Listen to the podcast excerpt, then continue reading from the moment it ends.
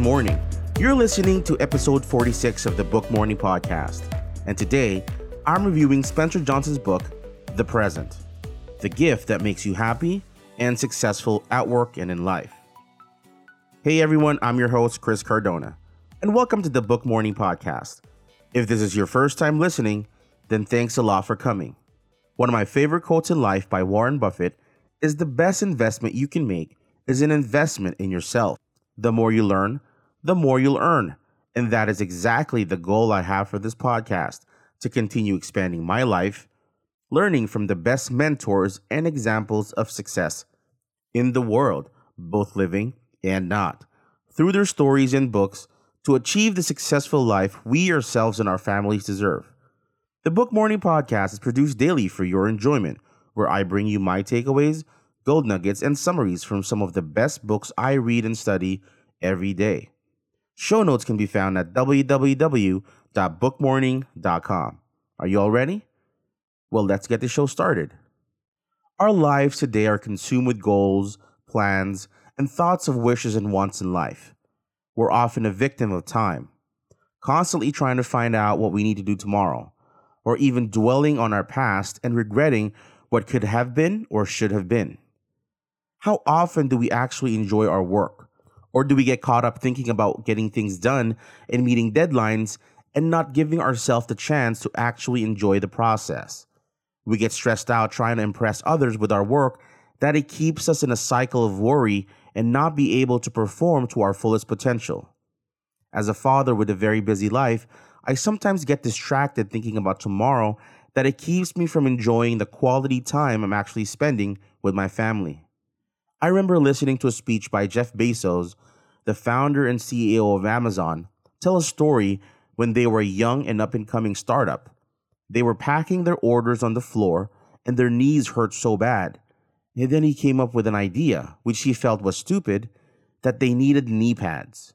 One of his employees chuckled and said, No, we need packing tables, which he often credits as brilliant.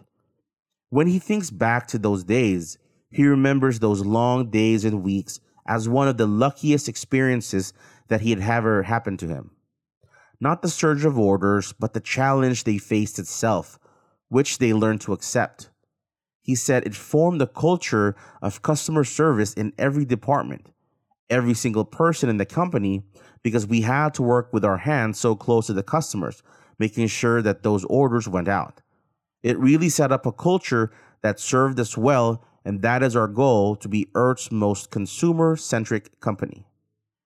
And he did this by being present in the moment for those customers they were serving at the time. That is what author Spencer Johnson tries to address in this book in a form of a parable, similar to his other best selling book, which I also love, Who Moved My Cheese, which I did a review on on episode 4. This book tells us to live in the present moment. Our past is already done and we can't redo while our future is hard to predict. The present is a story about a young man who discovers a way to live. The man didn't understand life and became bitter and was letting his life unravel. Then a mentor gets him going in the right direction. The story starts with a young boy who is told by a wise old man about something called the present, which he says the boy will find to be the most valuable gift of all in life. One day, the wise old man observed the boy fully happy and engaged cutting grass. And then the boy asked about the present, which he thought was an actual present. The wise old man gave the boy what seemed at the time a vague answer that the present is so wonderful that it would make him happier and more successful than anything else he could ever receive in life. As the boy grew into his teens, he kept wondering about how and where he could find the present. The wise old man reminded him he already knew and reminded him how he was so engaged when he was cutting the grass years ago. But the boy did not understand, and the old man told him the present is a gift we have to give to ourselves. This puzzled and intrigued them even more.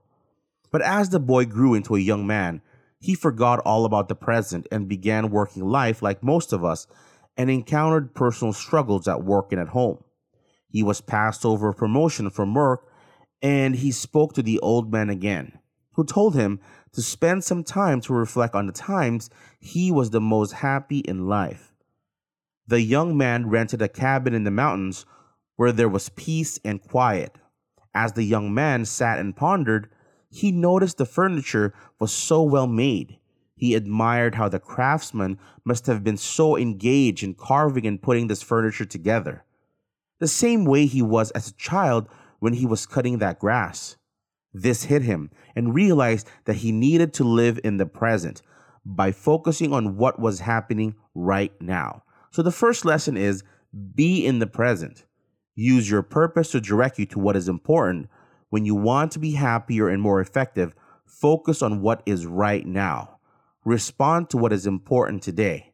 Ask ourselves, what is right now? So, to continue the story, the young man was inspired by his discovery of the present, that he returned to work with a renewed energy and enthusiasm. And for a time, he prospered as he was more engaged than ever. But he found his colleagues letting him down and not pulling their own weight at work. And he ends up picking up the slack. This causes his performance to suffer, and his boss sees this and pressures him to do better. With this new added pressure from his boss, he again returns to the old man and asks, What am I missing? I'm already living the present. The wise old man told him, You need to learn from the past. He had an aha moment. He then returned to work and communicated with his colleague to resolve the problem and impressed his boss with the newfound conviction and commitment, and again moves forward at his work happily. The second lesson is learn from the past. Use the past to make the now better than the past. When you want to make the present better, look at what happened in the past, learn something valuable from it, and do things differently today. Ask ourselves, what happened in the past? What did I learn from it? And what can I do differently now? So, as he did better, he was promoted to a new position and does well for a while until he gets started to get overwhelmed with all the responsibilities and trying to juggle many things in life and was wasting time on unimportant things. So again, he consults with the old man and is advised that there is a third element to living in the present that is to plan for the future. The young man starts planning about the future, trying to think ahead to try to find opportunities and solutions to problems that he feels will be presented in the future.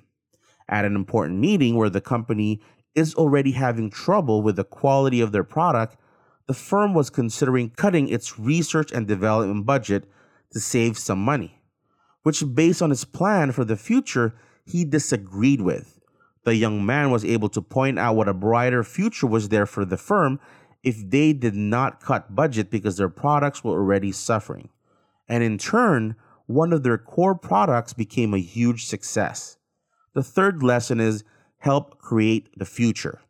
Take the action to make it happen. When you want to make a future better than the present, imagine what the wonderful future would look like. Make a realistic plan and do something today to help it happen. Ask ourselves, what would a wonderful future be like? What are my plans to make it happen? And what am I doing today to make it happen? So, as the young man matured, his old mentor passes away. This caused him to reflect on his life and concluded that the old wise man had one more element he lacked that was purpose. He now realized that this was the final element to living in the present. It is when you live with purpose that life lived in the present has meaning. So the final lesson is realize your purpose and respond to what's important about the present, past, and future. Explore ways to make your work and life more meaningful. That was a very interesting fable. I highly recommend it as it is very simple, short to read, and has very good lessons, even for a younger audience. Allow me to leave you with this. The main message of living in the present is that we should be fully engaged in whatever we are doing at any time. Give our full attention to what we are involved in. We all know the ancient Romans would say, carpe diem, seize the day. But given that in today's modern society that is full of distraction, this has become a rarity.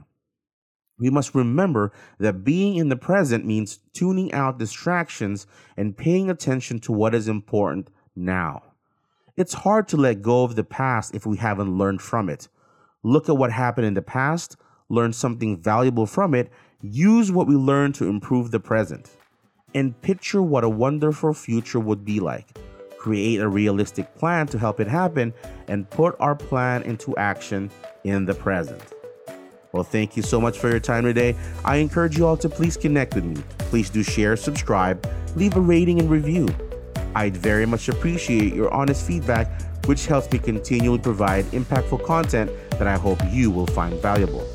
And remember, a book a day keeps failures at bay. Until next time, thank you and have a success filled day.